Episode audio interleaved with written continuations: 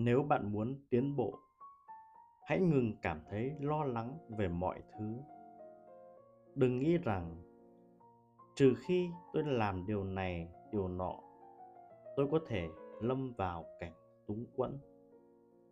Hoặc, trừ khi tôi nghiêm khắc với cấp dưới của mình, họ sẽ vô kỷ luật. Ngay cả khi những điều này trở thành sự thật, thì thà rằng thất bại, còn hơn là lo lắng. Thà rằng cấp dưới của bạn vô kỷ luật, còn hơn là bạn bất hạnh. Làm thế nào bạn rèn luyện bản thân để không lo lắng? Bắt đầu với những điều nhỏ nhặt.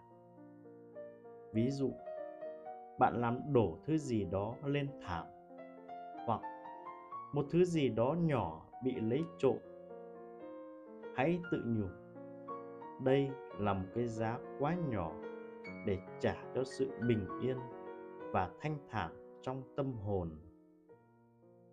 Nhưng hãy nhớ, không có gì là miễn phí. Mọi thứ có thể không diễn ra theo cách bạn muốn. Khi bạn chọn không lo lắng, bạn sẽ làm điều đó bất chấp những kỳ vọng chưa được đáp ứng những gì bạn mất là những gì bạn phải trả cho sự an tâm của mình.